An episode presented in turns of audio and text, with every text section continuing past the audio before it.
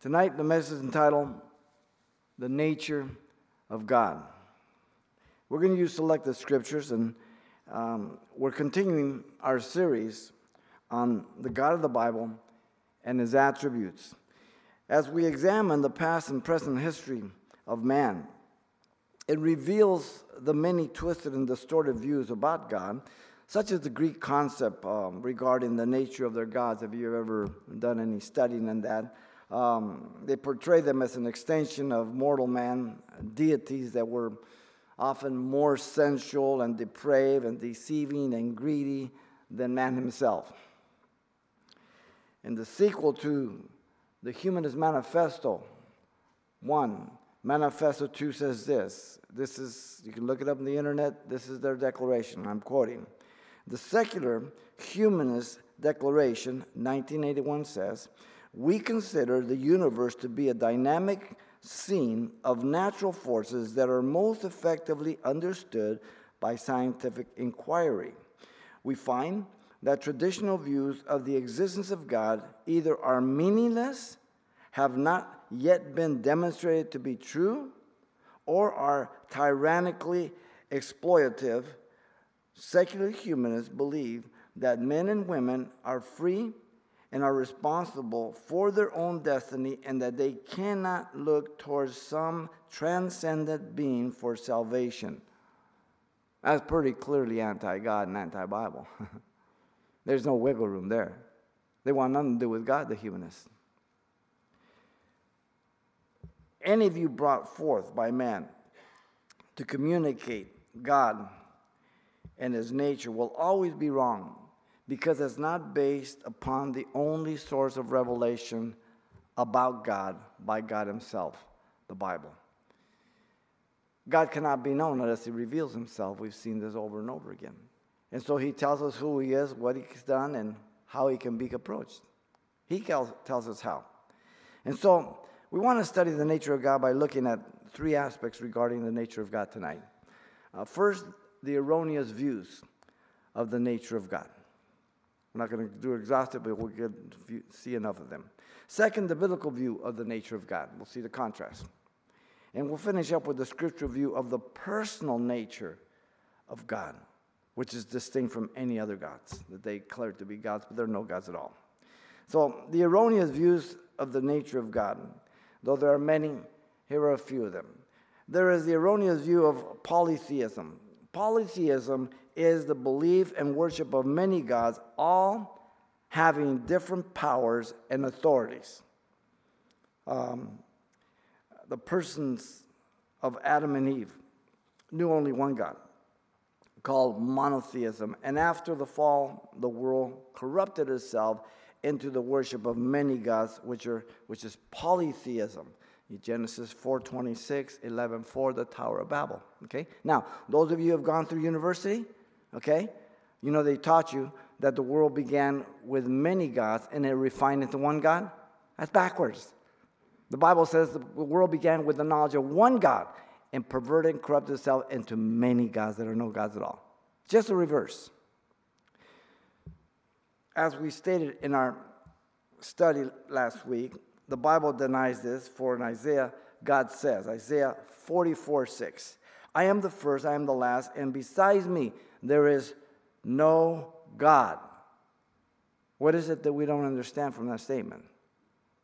Very clear. The first two chapters of Genesis declare loudly that one God created everything. Therefore, man is not to fear or worship the creation as deities. The sun is for our benefit, the moon for night, all the creations for man, the benefit of man. Not to fear it or to worship it. Very clear. We have examples in the Old Testament of such practices by the heathen of the land. Let me give you some. In Exodus 12 12, God said, And against all the gods, small g's, when it's plural, small g, all the gods of Egypt, I will execute judgment. I am the Lord. God execute judgment. When the place came, it was executing judgment because those God, those were considered gods. And he proved them to be no gods at all. The plagues were judgments against the gods they worship, such as the Nile, the frog, the lice, and so on and so on. The men of Syria, if you remember in 1 Kings 20, 23, said they had lost the battle to Israel due to their gods. They were the gods of the hills.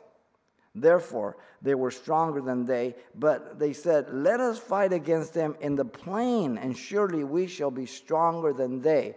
The gods of the hills, the gods of the valleys, gods of the plains. It's a competition.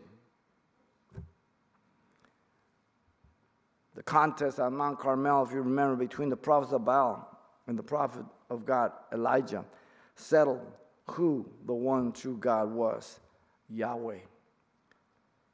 You have Dagon, you have Baal, you have Molech, you have Ashtoreth, and many, many others.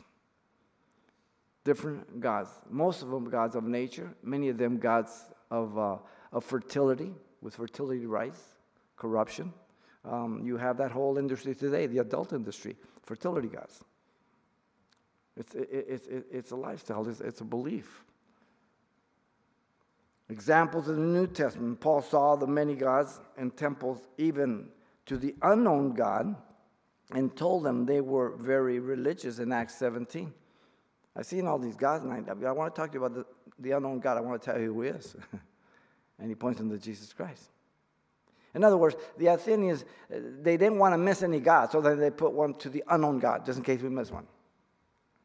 If you come out of the Catholic religion, if you come from Mexico and stuff like that, you know you have shrines and virgins and saints and everything else all over the place. You want to make sure you have everything. You have your scapular, you have your rosary, you have your medals, you have your whatever, okay? Just in case. Then you walk away and you have a rabbit's foot in the back pocket and a horseshoe in the other. Uh, it, it's just the way it is.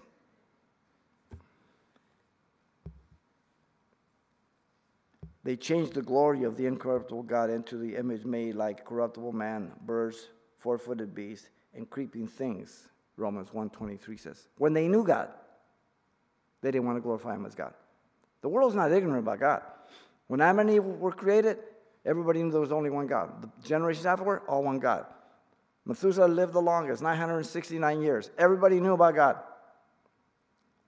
When God judged the world, then you have Noah and his sons and daughter in laws and his wife. Everybody knew about God. And from there, the earth is repopulated. Everybody knew about God in the beginning, but they kept rejecting, rejecting, rejecting, and they corrupted the image of God. No one's innocent, no one's a victim. Next, there's pantheism. There's another distorted view which um, has dominated most of Indians, India's religions. Pantheism says that everything is God and does not separate God from nature. Um, the word comes from the Greek words all is God. It's monism, in contrast to the Christian view of monotheism that believes in one God in three persons. Monism is everything is God. Okay? During the 70s, this philosophy permeated our society and many mixed biblical truths with lies, such as the ch- children of God, the Moonies, um, of David Mosley's uh, Children of God, and TM, and many others. Uh, the New Age movement is revived Hinduism, believing in avatar and uh, incarnation of God, either as Brahma, Vishnu, or Shiva, but neatly packaged in Western dress of crystals, spirit guides, and channelers. In fact, there's a movie that came out, Avatar, right? They have a movie out right now, Netflix, The Messiah. It's one of the avatars of the, of the gurus of, of Muslim, of Islam. It's all around. It's, it just mixes in and out. Often pantheism believes in the eternity of matter and spontaneous regeneration um, of life, which both are refused by science. Can't happen, doesn't, it's not observable. Some of you are old enough remember John Denver, Rocky Mountain High, spoke of the unity and oneness of nature. Much of the 70s with the drug culture and everything else, the British invasion in the 60s. Nature gives evidence of God as creator, but it doesn't communicate the special revelation of salvation. That comes through Jesus Christ. General revelation, conscience, history, and creation. That tells you there is a God. Doesn't tell you how you can be saved. Special revelation is the gospel that proclaims God sent his son to die for you, to pay the price of your sin. That's how you get saved. Pantheism puts God dependent on creation and subject to its curse. Christian science is a form of pantheism, from, for they say God is all and all is God. Pantheism defies man by, or deifies man by making him part of God. Even as Shirley MacLaine, some of you remember in the 80s and the 90s, as she stood on Malibu Beach and declared, I am God. Uh, she wrote a book, Broken Limb. Out on a Broken Limb, really should be the name of it. it's been around for a long, long time. Pantheists claim Jesus was the first who came to a perfect realization of the great truth when he said, I and the Father are one. Just like the teaching today that all the Palestinians say that Jesus was a Palestinian. And he was not led to immigrate because he had to go to Egypt. so they spiritualize and corrupt everything in the scriptures. No different. God is the creator and is separate from his creation, very clear in scripture. God is not a tree. God is not a mountain. God is not the sea. God is not the universe. God is not limited nor less than his creation. God is not dependent but independent of his creation. And God is greater than his creation, controlling and holding together the creation. He created everything. Nothing that you see and exists is apart from God. He is the source and origin of all things.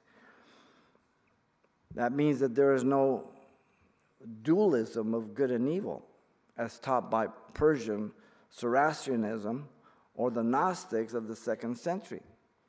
You always have this conflict between good and evil. It doesn't exist. That's dualism. Even though Satan rebelled, he's a created being. He's not equal to God. He's not all knowing. He's not all powerful. He's not all present. Colossians 1 16, 17 says, For by him, meaning Christ, all things were created that are in heaven that are on earth, visible, invisible, whether thrones, dominions, principalities, powers, all things were created through him and for him. And he is before all things, and in him all things consist. That word consist, all things are held together by him. Everything that you're sitting on, everything that exists, has the potential of exploding through the atom of the nucleus and the protons and the electrons and all of that. Scientists don't know what holds it together, but we learned how to split it, and we got the atomic bomb. Okay? Jesus is the one that holds all things together. Remember, 2 Peter 3.10 says that at the end of the thousand years, all things are going to burn up with fire. Jesus just releases the atoms. Gone. No big deal. Creation is his. Then you have materialism that teaches man is simply an animal and is not really responsible for his actions. Yet our conscience denies that. Where does a baby, little child, get guilt conscious? Where does a young person get that? Now, you can callous your conscience after you do something enough times, pretty soon it doesn't bother you. But you start with a conscience. Life points to a life source. Design reveals a designer and purpose.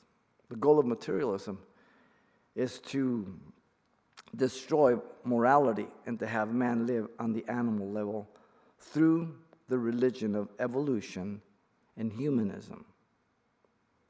It's just a product of evolution. In fact, everybody uses those terms today. We are evolving.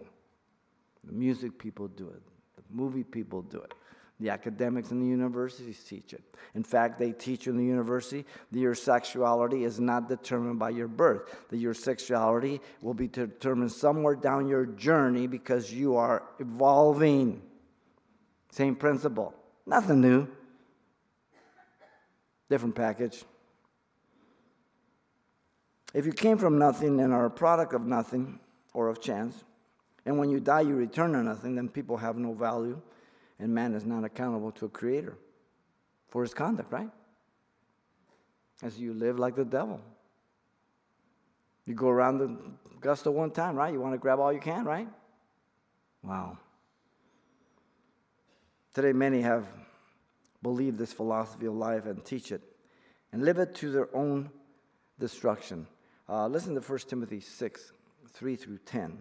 If anyone teaches otherwise, other than the gospel, the word of the Lord Jesus Christ implying the relationship between God and man, and does not consent to wholesome words, even the words of our Lord Jesus Christ, and to the doctrine which, uh, record, which accords with godliness, in other words, lines up with godliness. He is proud, knowing nothing, but is obsessed with disputes and arguments over words, from which come envy, strife, reviling, evil suspicions, useless wranglings of men, corrupt minds, and death to the truth, who suppose that godliness is a means of gain. They teach that being a Christian, believing in God, you will be wealthy and healthy. The positive confession movement, the seed faith movement within the church. From such, withdraw yourself. Now, godliness with contentment is great gain. For we brought nothing into this world, and it is certain that we can uh, carry nothing out, and having food and clothing, with these we shall be content. But those who desire to be rich fall into temptation and a snare, and into many foolish and harmful lusts, which drown men in destruction and perdition. For the love of money, not money, the love of money is the root of all kinds of evil, for which some have strayed. Some have strayed. Believers. Not non believers, he's talking to Christians. From, they strayed from the faith in their greediness and pierced themselves through with many sorrows. Very, very clear. This is 2,000 years ago. Once again, nothing has changed. Now, the last is deism which professes the existence of a personal God who created the world, but then withdrew himself and left it to govern itself by natural law. There's also a Christian called theistic evolutionists. Uh, Hugh Ross is one of them. He's very popular in the Christian scientific community. So that God began and then handed over to evolution. That's, that's, that's, that's I mean, you can't do that. It's impossible. It is also called, as I said, theistic evolution. Deism denies special revelation, miracles, and the providence that all truth about God can be discovered by reason. The Bible is just a book on the principles of natural religion. It's amazing. The scriptures declare that God is transcendent, beyond our reach, understanding, or knowledge but they equally teach that his presence is immanent in the world, active in the affairs of men, reaching man for salvation. Very, very clear. So, once again, when people say something about the nature of God, you compare it to the plumb line, the Word of God. It'll expose it as true or error. Acts 17 28, Paul says, For in him we live, we move, we have our being. That's believer and non believer. Okay? He's the creator. God sent the Son into the world. John 1 14. The Holy Spirit was sent by the Father, as well as by Jesus Christ. John 15, 26, and John 14, 15, and 16, all three chapters, he speaks about the Holy Spirit. The age of reason in the 18th century produced much deism and deists. We mentioned in our last week's study. God was reasoned away. John Locke. Man became his own God, small g. Voltaire and Thomas Paine, I'm sorry, Thomas Paine, not John Locke, were deists. The father of deism is Lord Herbert of Cherbury, 1581 to 1648. You have the Enlightenment period where man leans to reason. No longer the sciences come in and God starts being pushed out completely in every way. And from there, the beginning of the 20th century became progressivism. Because the only way we're going to evolve to our full potential is if we progress getting away from this foolish notion of God that boxes you in and limits you in terms of your role and what you should do and what you should obey. And this just brings pride to its zenith and arrogant rebellion against God. So these are some of the erroneous views of the nature of God. Secondly, we have the biblical views of the nature of God. These come out of the revelation of God. First, John 4:24, God is spirit. God has nothing corporal, visible in substance or bodily form. He is spirit. He doesn't have eyes, hands, or feet. Um, Jesus stood in the midst of the disciples and affirmed what spirit is. In Luke 24, 37 to 39, it says, But they were terrified and frightened and supposed they had seen spirit. And he said to them, Why are you troubled? And why do you doubt? Uh, doubts arise in your hearts. Behold my hands and my feet. Then it is I myself. Handle me and see, for a spirit does not have flesh and bones as you see I have. So God is spirit. But Jesus, the second person of the Trinity, took on flesh for a set time, limited himself for the incarnation. But in his origin, in his eternal state, he is spirit. Jesus is the image of the invisible God, Colossians 1:15 says. Paul says, "Unto the king, invisible, the only wise God," in 1 Timothy 1:17. The book of Hebrews says Moses endured as seeing him who is invisible. Hebrews 11:27. Take note that God, being spirit, then his worship by nature is to be in spirit and in truth, that which he has revealed. Spirit refers to who we are really, the real person that God breathed into the nostrils of Adam. He breathed the breath of life and made him a living soul. We're spirit, the real you. When you die, your body's going to go back to the ground, whether you bury it or you barbecue it. It's up to you. And um, your spirit's going to be instant present before the Lord, along with your uh, soul. Your soul is your intellect, emotion, and will. Okay? Many people try to say a dichotomy. We're just two. The, uh, the soul and the spirit are one, and then the body is the other one. No, it isn't. The Bible teaches a trichotomy body, soul, and spirit. There's a difference because you're born again. Your body is like the non believer, goes to the ground, but your spirit's alive, and your soul now is subject to the spirit. The non believer spirit is dead, and his intellect, emotion, and wills are subject to the depraved nature. You have to have a trichotomy. Can't make two of them one. Impossible. As Christians, we have been born again and regenerated and made alive by God's Spirit. Ephesians 2 1 and 2, dead in trespasses and sins, but God, through the new birth. Truth refers to the Word of God, the revelation of Himself, which reveals what He is and what He honors and what He accepts. Truth is revealed by Him and Him alone. Jesus told a woman at the well in Samaria, it was of necessity. Um, must worship God in spirit and in truth. He can accept no other form of worship. She said, But you know, we worship, you don't know what you worship. The Jews know what they worship. Yet there's coming a day when all will worship in spirit and in truth, meaning the incarnation and that access salvation to all through Jesus Christ. Now, the Old Testament sacrifice were till the time of Reformation, we are told in Hebrews 9:10. Um, he's not localized in a certain place. He is everywhere at the same time as God. The um, local gods are subject to their hills and their valleys and their shrines and whatever it may be. Um, 2 Corinthians 2 6 or 2 Chronicles 2 6 says, the heavens and heaven of heavens cannot contain him. He is infinite. Man is finite. He's the creator. We're the creature that he created. Peter tells us that the believer is living stones and are built upon a spiritual house to offer up spiritual sacrifice acceptable to God by Jesus Christ.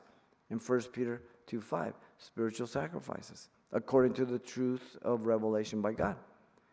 Only by the Spirit of God can we know God or about God, for our bodies are the temple of the Holy Spirit. Um, 1 Corinthians 2 12 um, down to 16 speaks about the believer being able to understand the things of God. Uh, the natural man cannot, and our bodies in 1 Corinthians 6 19 is a temple of God. Before we were Christians, we did what we wanted with our body. We drank, we took drugs, we slept around, we did whatever. We, we did whatever we want. We worshiped ourselves. You know, people that go to the gym all the time. It, it's, a, it's, a, it's a worship of self in many different ways. Nothing wrong with being fit, nothing wrong with exercising, okay? But you, you worship yourself in many ways. I mean, just go see these gym rats in front of them, the mirror. No, no. It's amazing. Go on YouTube. That's amazing. Too many worship God in emotionalism and feelings instead of in spirit and truth. A lot of the extreme Pentecostal individuals that are never grounded in the Word of God. They're led from one experience to another emotionally, and they and they conclude that the Spirit, if you're not whipping it up and you're not rolling around the aisles or speaking in tongues, that you really the Holy Spirit is not present.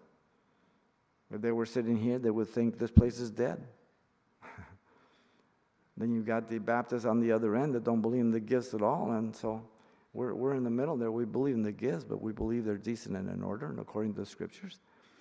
And, um, and we believe we need to judge everything by the Word of God. It's important. What is meant when the Bible says that God created man in his image then in Genesis 1:27? Likeness implies and specifies the meaning of image so as not to make man another like God but a creation and faithful representative of God on the earth. The intellectual likeness, able to understand, think, and reason, for he gave man dominion over the earth and the animals by naming them in Genesis 128, 219, and Psalm 8, 5 8 confirms that. And so we can think, we can reason, we can assess, we can evaluate. We have a free will. We're moral agents of decision. God gave us these capacities as He has them.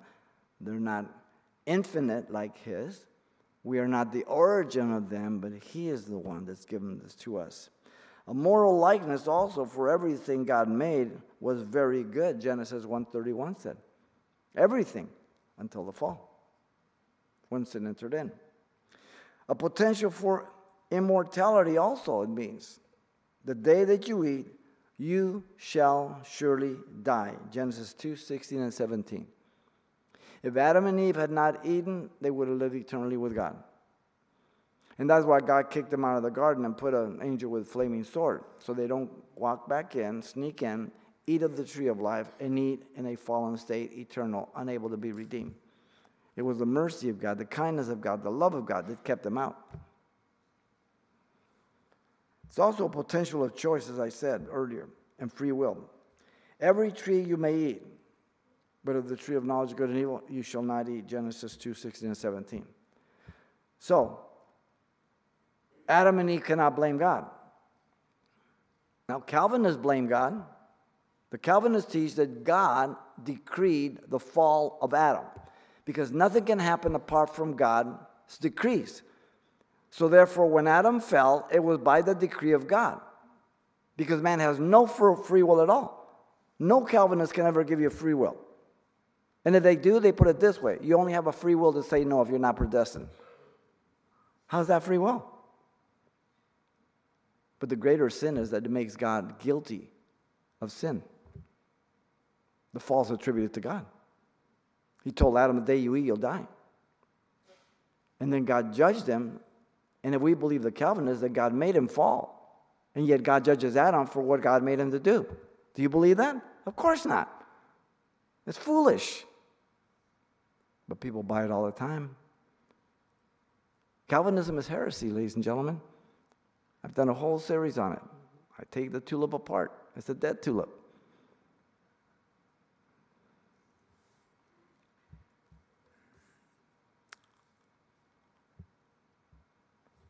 What does the New Testament say about the regenerated person? Paul says that the believer is said to be renewed in the knowledge after the image of him who created him. Colossians 3:10. Paul says that the believer is exhorted to put on the new man, which after God is created in righteousness and true holiness. Ephesians 4 23 and 24. That's the Christian. In the image and likeness of God means not in body or visible likeness, but in intellectual and moral likeness, knowledge, righteousness, and true holiness, which the rest of creation is void of incapacity. Psalm 8, 4 through 9 tells us that clearly, and many others. Stop and think the moral capacity that you had before you were a Christian compared to the capacity you have of morality now. Now, you had a free will on both unsaved and saved, right? Now, who, who's living better, the old man or the new man? it's the new man, right? By the regenerated spirit. Makes all the difference in the world. Therefore, God is unapproachable by man as a natural person. God told Moses, You cannot see my face, for there shall no man see me and live. Exodus 32 20. God is so holy and pure that man in his present state, saved or not saved, could not endure such presence. Moses knows God. He says, Take your feet, shoes off your feet. The place you stand is holy ground. And he covered his face. God deals in the light which no man can approach, unto whom no man has seen, nor can see, 1 Timothy 6.16 says. That's believer, non-believer. That's why we have to be glorified, our bodies, to be able to see God. That's why Jesus veiled his glory with a human body. Because if he didn't, everybody who looked at him would be consumed. Can't do it. God is said to be a consuming fire in Hebrews 12 29. Isaiah says, Woe is me, I am undone. I'm a man of unclean lips. Isaiah 6 5. Peter said, Depart from me, Lord, I am a sinful man. Luke 5 8. These were believers. You go before the presence of God, even in the veiled glory that Jesus took, it was very evident who you were. There was not a question of who he was and who people were. God has manifested himself in a visible form. These are called theophanies, some visible manifestation to give evidence that the presence of God is what you're seeing. We see some of these in the Old Testament. Remember, God has no physical likeness, for he is spirit. Okay, John 4 24, Colossians 1 15. Um, though God is often described in what's called anthropomorphic terms. Okay, anthropomorphic is a big word that says God uses human uh, descriptions to describe his actions the hand of the Lord, the eye of the Lord. God doesn't have an arm, he doesn't have an eye, but he uses human terms to describe so we can understand his actions.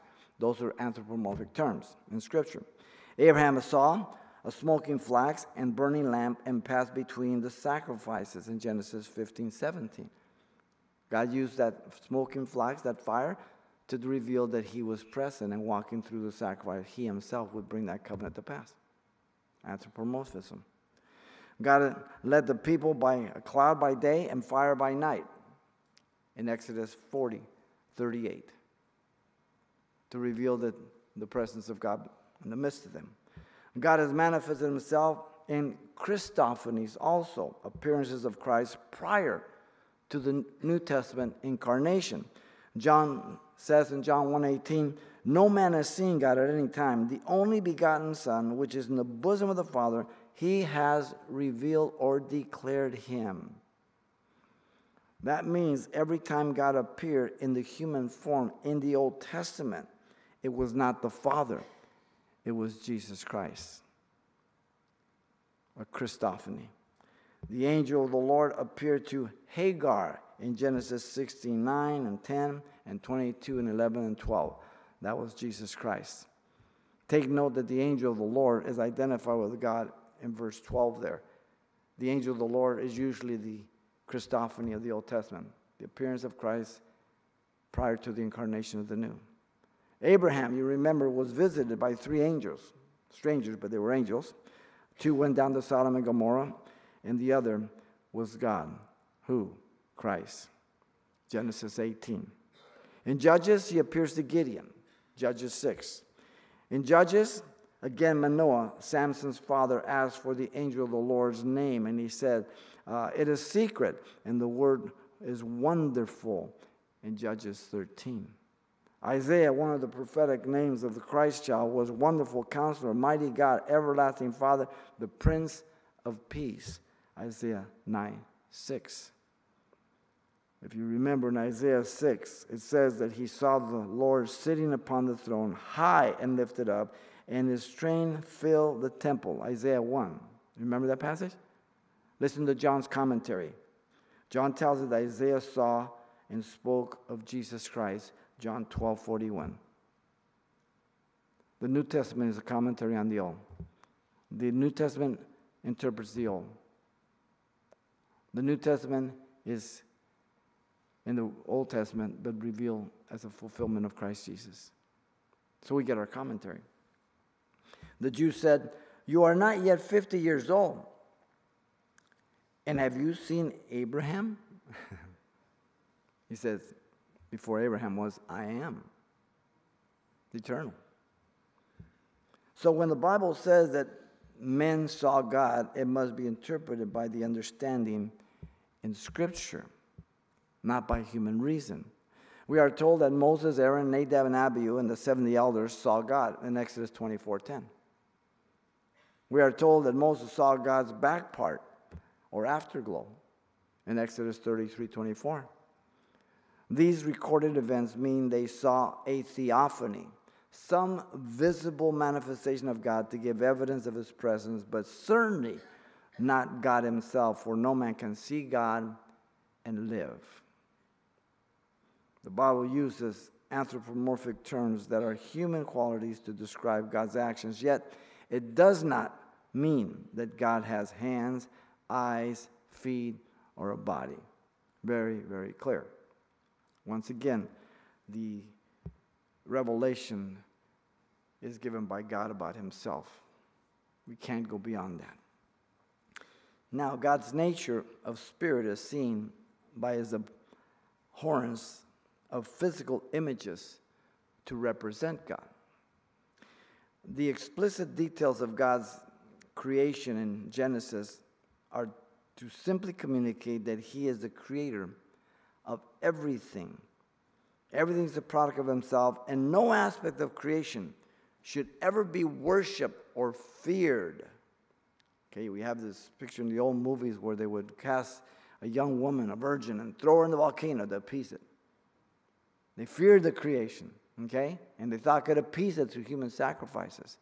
I remember being in Mexico City. And I went to military school when I was, believe it or not, about five, six, six years old. And, um, and they would have the uh, Aztecs in the morning going through the whole thing and how they would cut out the heart of the, uh, of the person live, alive and then offer it to the sun god to appease them. Okay? All these pagan religions. God's nature spirit is seen by the abhorrence of these physical images to represent God. Um, Deuteronomy 4:19 it says, "And take heed lest you lift your eyes to heaven, and when you see the sun, the moon, and the stars, all the hosts of heaven, you feel driven to worship them and serve them, which the Lord Yahweh your God has given to all the peoples under the whole heaven as a heritage. It's for their benefit, not for them to fear or to worship it. Two times it is recorded in the Ten Commandments or on giving the ten words not to make any image or likeness in heaven above, earth beneath, or in the waters. Exodus 20, verse 4, and Deuteronomy 5 8. By the way, people argue about was those uh, days in Genesis, the 24 hour day, or the geological ages, stuff like that, the commentaries and the Ten Commandments. He created the, and he rested on the seventh day, the Sabbath. 24 hour days, ladies and gentlemen. Okay? It's real simple, it's not that complicated. God cannot be duplicated in any form. God calls this idolatry, and all the prophets denounced idolatry. The principle is throughout the scripture. Let me give you some. Isaiah 44, 14 through 15 says, He cuts down cedars for himself, and he takes um, the cypress and the oak.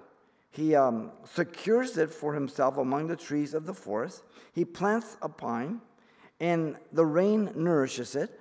Then it shall be for a man to burn, for he will take some of it and warm himself. Yes, he kindles it and bakes bread. Indeed, he makes a god and worships it. He makes it a carved image and falls down to it. How stupid is that? You use some of the material to fuel your food, another one to sit on, and then you have some extra stuff left, so you make a god and you fall down and worship it. Wow. Ezekiel is told by God to speak to the men of Israel who were seeking God, having set idols in their hearts, and that he would answer them according to their idols in Ezekiel 14, verse 2 through 4. And you know, he takes them to the temple and has the prophet go through that hole and he shows them the, create, the worshiping of the creation. All the elders are bowing to the east, the worship of the sun. And they're worshiping all kinds of idolatry and pornographic things. Okay? Very, very clear. Romans speaks of the unwillingness to retain God and, and change the glory of the incorruptible God into image and made like corruptible man, birds, four footed beasts, creeping things. Therefore, God gave them up to uncleanness in lust of their hearts, to dishonor their bodies among themselves. So God gave them up to vile passions and debase and reprobate minds. Romans 1 23 through 28. And in that context, um, it's the fact is that they abuse the natural use of the woman and the man with women with women, men with men. Very, very clearly. People say, well, the Bible says nothing about homosexuality. Really? That's like saying the motor vehicle code doesn't speak about driving. Come on. Let's be honest here. Jeremiah has much to say about idolatry. Jeremiah 10:8. He says, But they are altogether dull hearted and foolish. A wooden idol is a worthless doctrine. Jeremiah 10 14. Everyone is dull hearted without knowledge. Every metalsmith is put to shame by an image. For his molten image is falsehood, and there is no breath in them. He says, Jeremiah 2 27 saying to a tree, You are my father, and to the stone, You gave birth to me. For they have turned their back to me and not their face, but in the time of their trouble, they will say, Arise and save us. Jeremiah 2:13 God declared, For my people are committed they have committed two evils. Listen carefully. They have forsaken me, the fountain of living waters, and hewn themselves cisterns, broken cisterns that can hold no water. A cistern was a cavern they carved out of stone and hoped that when the rains came, they would get filled up and they have water in the, in the drought seasons. But they never knew if that cistern had a crack or not. And they could spend four or five years doing it in the first rain. Oh, great, it's full. They come back the next day, it's gone. All the work for nothing. Cracked cisterns. They can hold no water.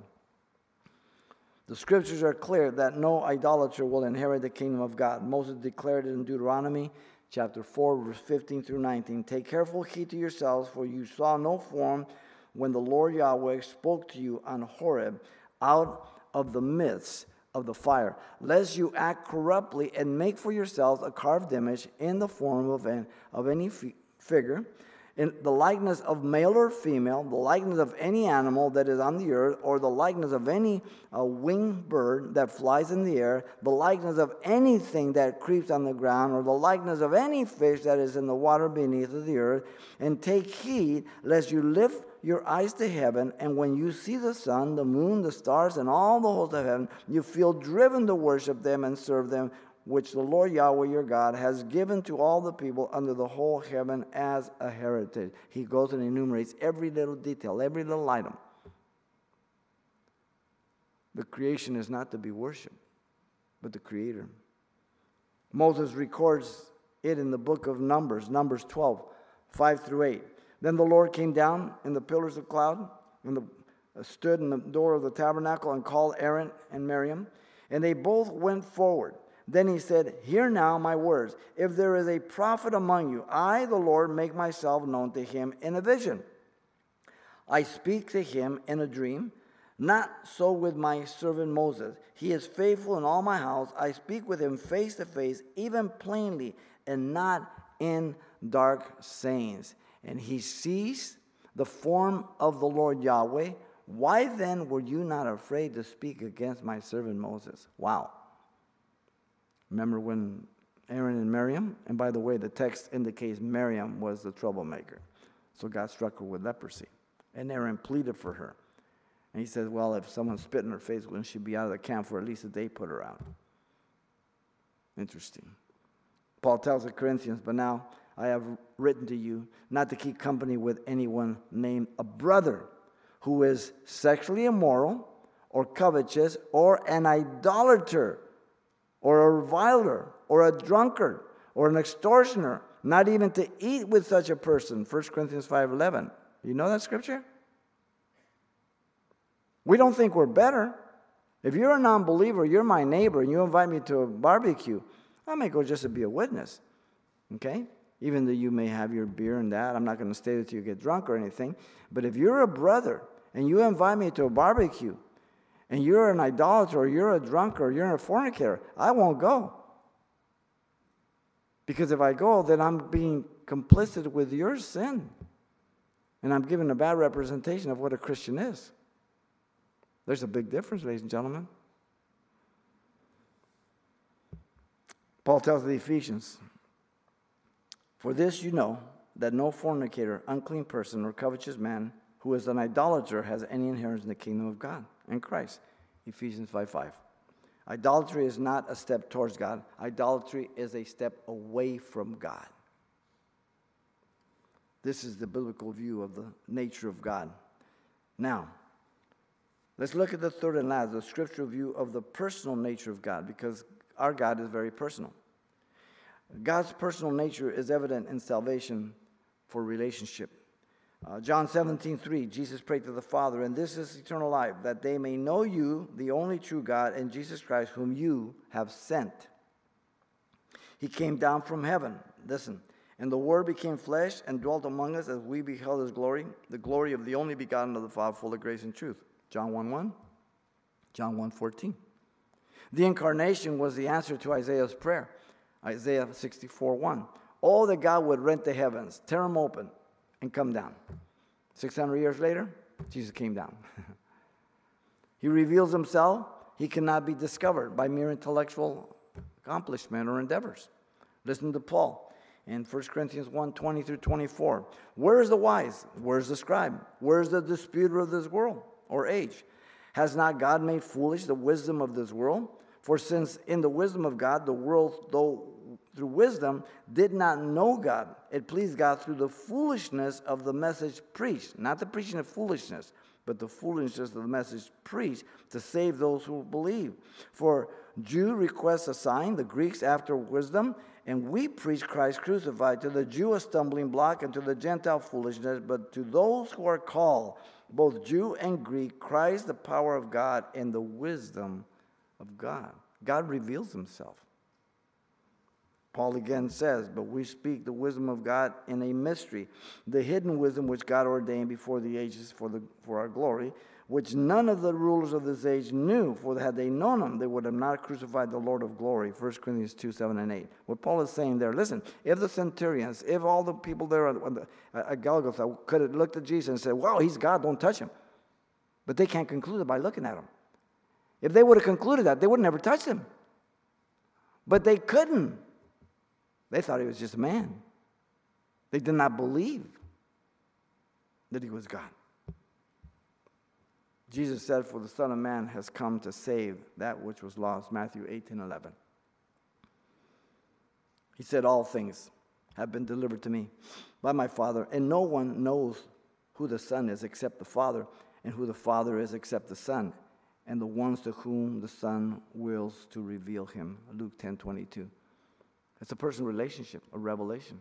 God makes himself known. Jesus standing outside the church in the book of Revelation, chapter 3, verse 20, he's knocking at the door of the heart of people to let him back in. They've kicked him out of the church. I know it's used for evangelism, but that's Jesus asking people to go back. If he can come back in, they've kicked him out. His coming includes all of mankind. Whoever shall believe in him, Genesis in John 3:16, and he's not willing that any should perish, but that all should come to repentance, 2 Peter 3 9. But God knows that not everybody will repent. Some of you heard the gospel, you repented. Some of your friends were with you, they did not repent. And to this day, they're not saved. It was a choice. God revealed his son to you, and you believed him, and you repented. Others, trying to figure out intellectually, not open to the revelation of God, said, ah, stupid. One saved, the other one remains unsaved. God deals with us as individuals when we need comfort and strength as Christians now. Paul says he is the God of all comfort who comforts them in all their tribulations. 2 Corinthians 1 3 through 4. You know exactly what that comfort is when you go through difficult times as you go to the Lord, as you wait upon him.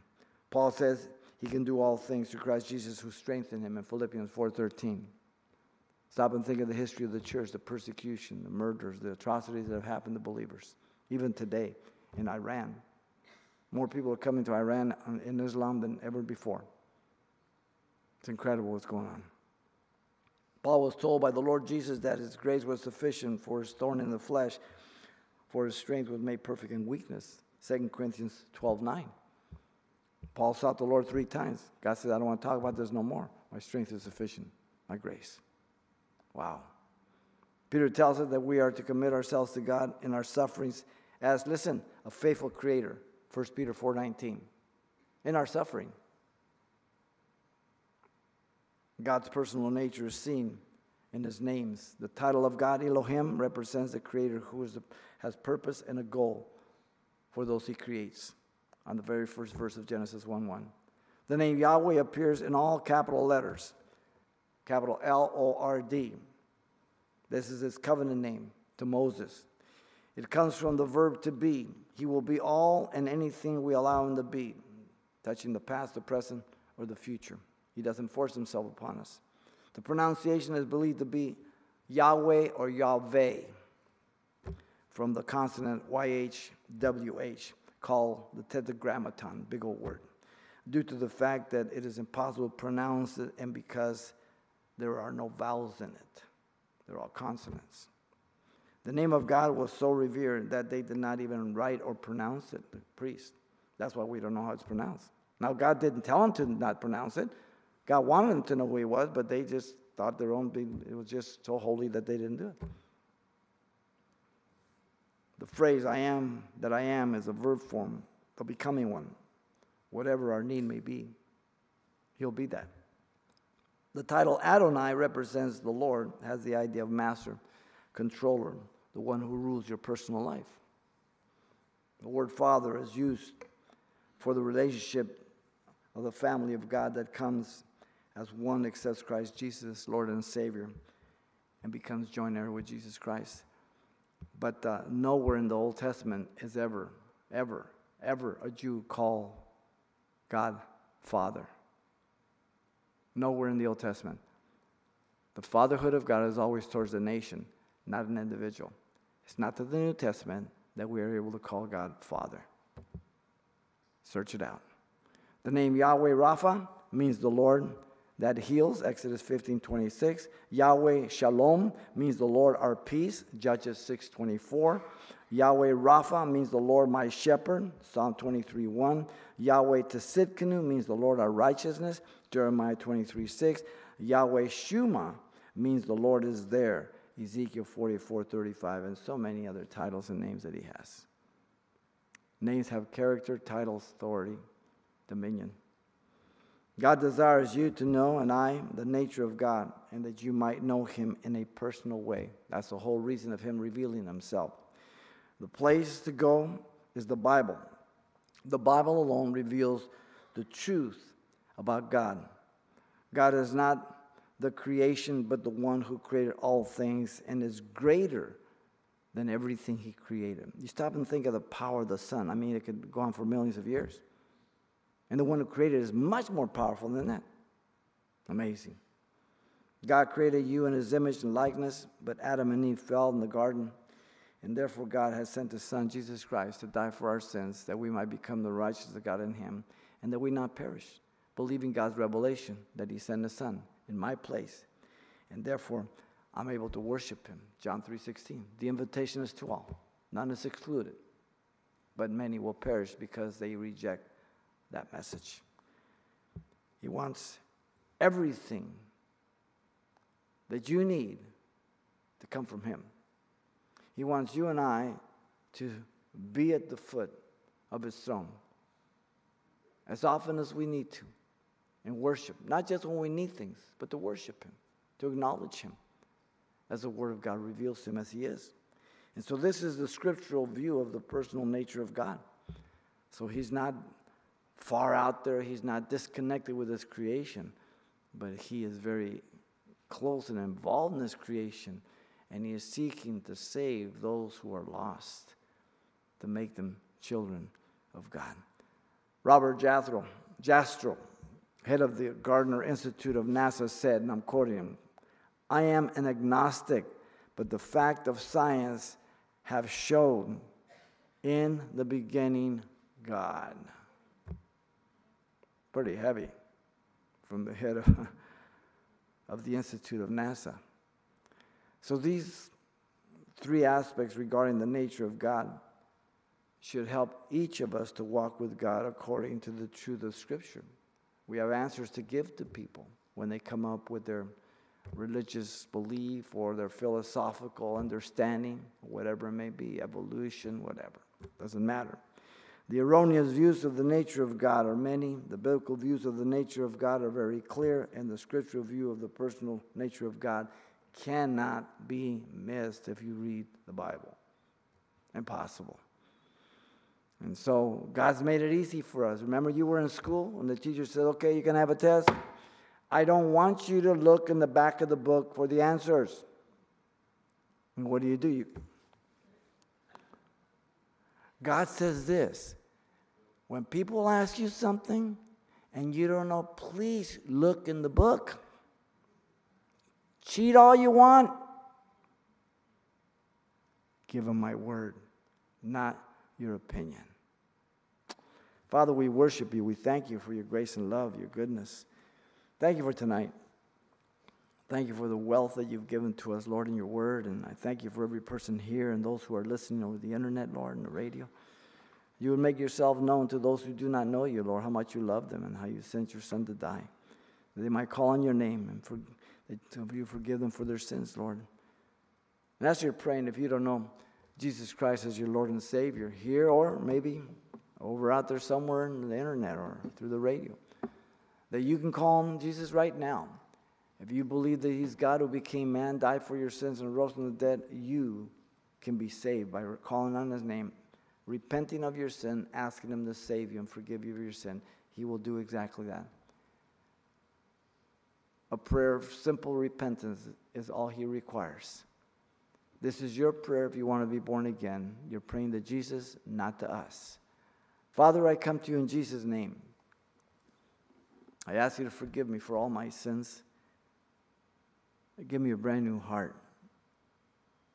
Baptize me with your Holy Spirit. I accept you as my Savior and Lord. In Jesus' name I pray. Amen.